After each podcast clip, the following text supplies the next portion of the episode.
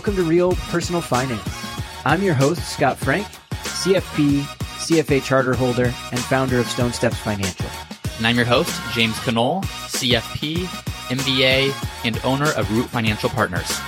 The premise of our show is simple money can be confusing, but it doesn't have to be. Our goal is to answer real personal financial questions that we hear from our clients and our listeners. Each episode, we answer one personal financial question in a clear and understandable way. Because money is a tool, and when you understand the language of money, you can make better decisions to improve your financial life. Hey, Scott. Hey, James. How you doing? I'm good, man. How are you? Doing well. Welcome doing well. Ready to jump week. into another question? Yes. Another episode. Real personal finance. Let's go. All um, right. You want me to go to the question? Yeah, let's let's go to the question. Uh, I'm happy. I'm happy to read it if you'd like. Yeah, let's read it. This is from Sarah. Why don't you read Sarah's question? Yeah. So, Sarah, first of all, thank you for writing in. If any of you have questions, feel free to go submit a question at realpersonalfinance.co. Sarah writes in Can you talk about how the main retirement accounts are taxed upon withdrawal? Example Are withdrawals just subject to federal taxes or FICA taxes as well? And how, if withdrawing from retirement accounts affects eligibility, taxes you have to pay on Social Security. Can you talk about how after uh, after tax brokerage accounts are taxed both while investing and when you start to withdraw, and what withdrawals uh, from that look like when you're retired? Right. Yeah. Thanks, Sarah. I like it. You, it, it. It seems like a simple question, and it is a simple question, but I think we are all told so much about what accounts we should put money into. We sometimes don't really know what does it look like in the future when we start to pull money out. Yeah. You know, what does the tax implication look like? So that yeah. is what we'll go over today. Absolutely. Where do you want to start? Uh, let's start before I think everyone at least has somewhat of an understanding of how wages are taxed. So let's start by describing if if I'm earning a wage, if I'm an employee, how is that taxed? So we can compare that to what it looks like when you're pulling money out of an investment account. Yeah. So, you know, James earns a salary and James's salary is going to be taxed um, federally through the federal progressive tax bracket system. So, you know, everyone's going to pay uh, up to a certain dollar amount, whether you're single or married filing jointly you're going to pay the 10% bracket. And then as you fill that up, you're going to go to 12 and then to 22 and 24 and so on and so forth. And so you're going to pay into the federal tax system that way. Um, states, if you live in a state that charges taxes, some have a flat tax, um, just a flat percentage across the board. Others have a progressive system, like in California, we have a progressive system similar to uh, the federal system. So the amount of income that we earn is going to be taxed depending upon what bucket we enter. Mm-hmm. Sound good so far? Sounds good so far. Yeah. And then we have this other these other things called FICA taxes, which are Social Security and Medicare taxes. And those Social Security you get taxed on uh, 6.2% up to the first. I think for this year it's $160,200. Mm-hmm. And then for Medicare, it's 1.45% on all income. There's no cap. Right. Right. Yeah. Right. So three main tax. Most people know about federal and state. People kind of know about this payroll thing, but sometimes it's there's a third tax as well. So you have federal mm-hmm. taxes, you have state taxes, you have Medicare taxes, and anything that you earn as a wage, you're paying taxes at those rates on all of it. Obviously, this depends. Maybe you live on a state or live in a state where there's no state taxes. Okay, well, exclude that one. But for all people, these are at least the taxes you're subject to for, for certain levels of income. The difference is when you're pulling money out in retirement, whether you're pulling money out of an IRA or a Roth IRA or a brokerage account, or maybe it's not an investment account at all, maybe it's something like Social Security income or pension income or rental income, all these things are taxed differently. So it starts out as something that's relatively simple. Okay, I have my wages, I'm paying my federal taxes, my state taxes, my payroll taxes. In retirement, the reason this is so important is you get to almost like manufacture your own income.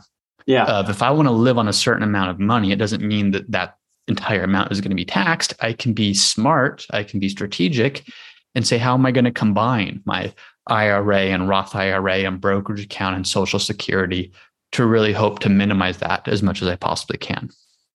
Absolutely.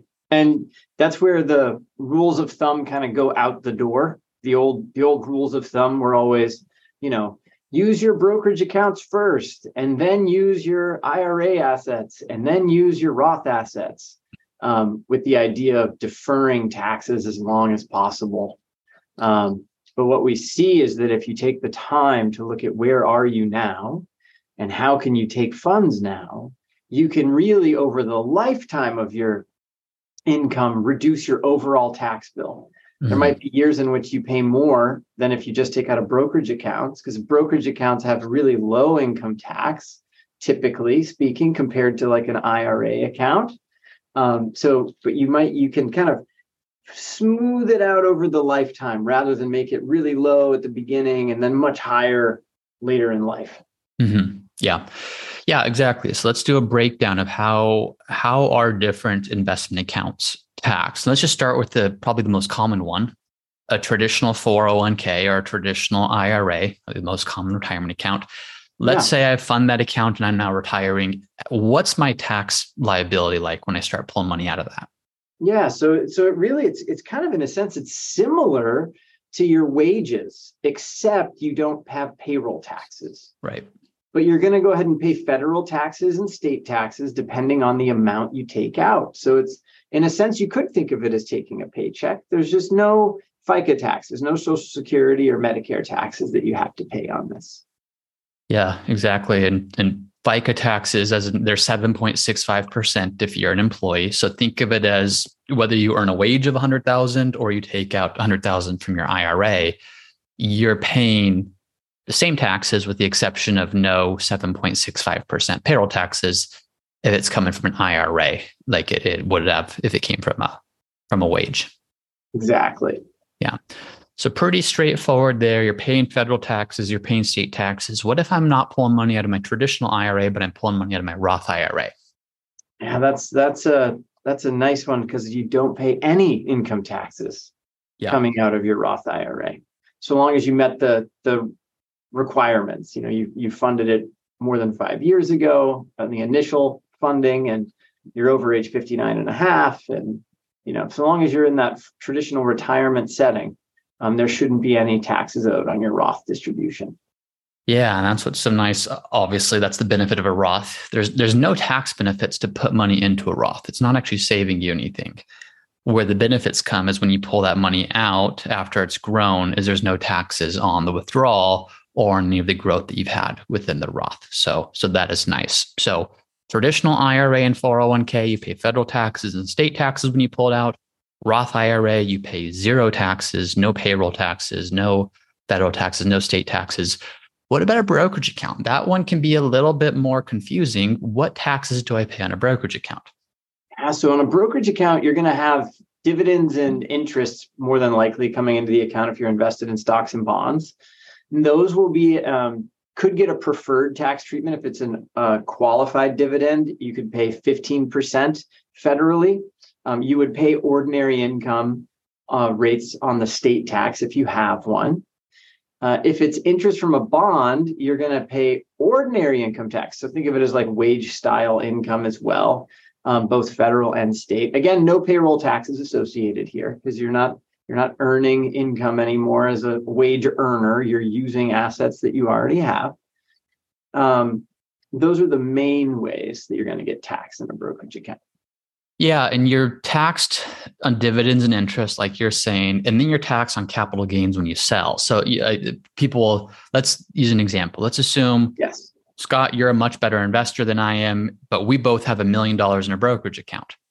You got there because you put ten thousand dollars into a great stock and it turned into a 1000000 mm-hmm. I got to my million because I invested two million into a horrible stock and it cut in half to a million. Right. So if we both come to a financial advisor and say, hey, we both have a million bucks in our brokerage account. How does this get taxed? Well, Scott's million bucks is going to be taxed way differently than mine. I could actually sell at no tax impact because anything I sell, there's only losses, there's no taxable gains. So yes. I could theoretically pull that out tax free. Now, it's not that good of a benefit because it means I've lost a bunch of money, but that's tax free when I pull it out. Whereas if Scott's now living on his million dollars and he, let's just say he sells the whole thing, the whole million bucks, the whole stock, you're paying taxes on $990,000 of the growth in that. So you have a much higher tax liability. So any there's no tax deferral really when you when you receive interest or when you receive a dividend, you're paying taxes on that that year. Not even if you reinvest it, even if you keep it in the account, as you're earning that you're paying taxes, and then capital gains, which is when you sell a stock or sell an investment, you're you're not actually paying that tax until you sell, but your tax liability is based upon the gain or loss from that investment. Yep. Absolutely. Yeah. So that one's a little bit trickier because in most cases, you don't just have one stock in a brokerage account. You probably have several stocks or several funds or several different investments. And so, one of the things that you need to look at when you're going to sell that is how do I start pulling money out of this to live on while minimizing my overall tax liability. So You're probably not just saying, okay, if I have 10 funds, I'm going to sell them all proportionately. You want to be a little bit more strategic about it by being very well strategic being very specific about what do i want to sell here to create the income i need to live on. Totally agree. Yeah. Um, you know there's some other types of income that you can retirement income sources that we commonly see um, social security for instance does that get taxed it does but at a lower rate so the at most 85% of your social security benefit will be included in your taxable income.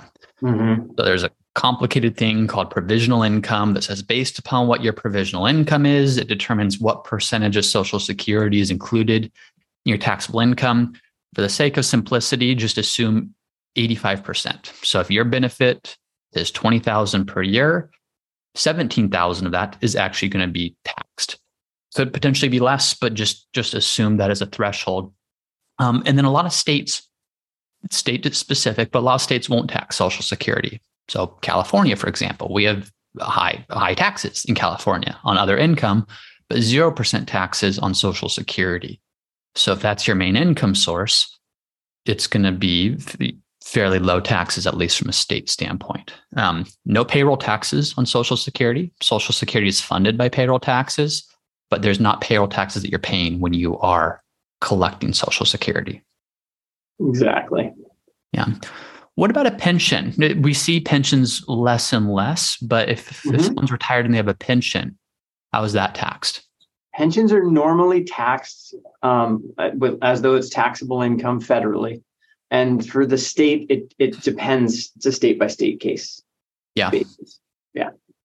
Yeah, that's where taxes get confusing. Federally, things are pretty uniform. Obviously, there's one federal tax code, but there's 50 different state tax codes. So some states tax pensions, some states don't tax pensions, some states have different ways of taxing pensions.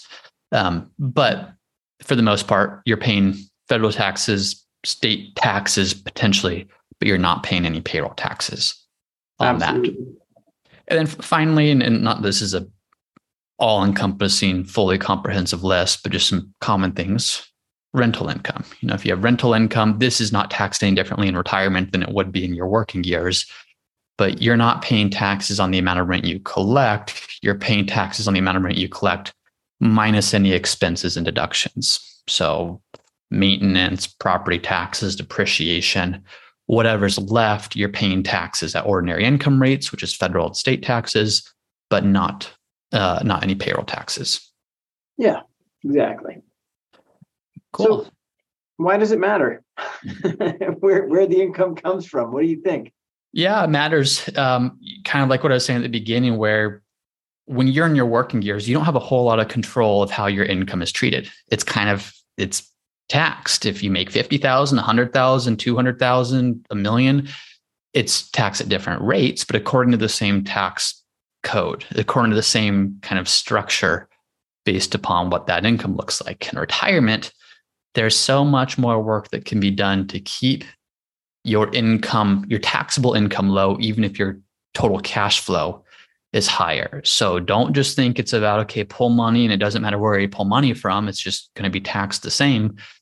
Every single thing we just mentioned, whether it's IRA withdrawals, Roth IRA withdrawals, brokerage account withdrawals, Social Security, pension, rental income, all of them are taxed differently in terms of how that's structured.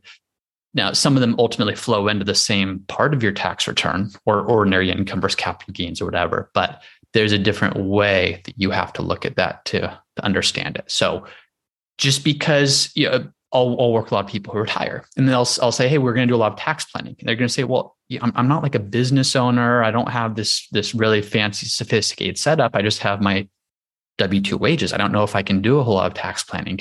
So yeah, you're, you're exactly right for your working years, but when you retire, there's a huge amount of tax planning you can do because we get to decide how you take your income. And a big part of that decision comes down to what's going to cost you the least amount in taxes. Absolutely. Yeah. Yeah. Absolutely. Cool. Well, anything else that you would add to Sarah's question? No, I think that covers it pretty well. It's it's a good uh, good refresher to go back through and look at what are the impacts of taxes on specific types of accounts.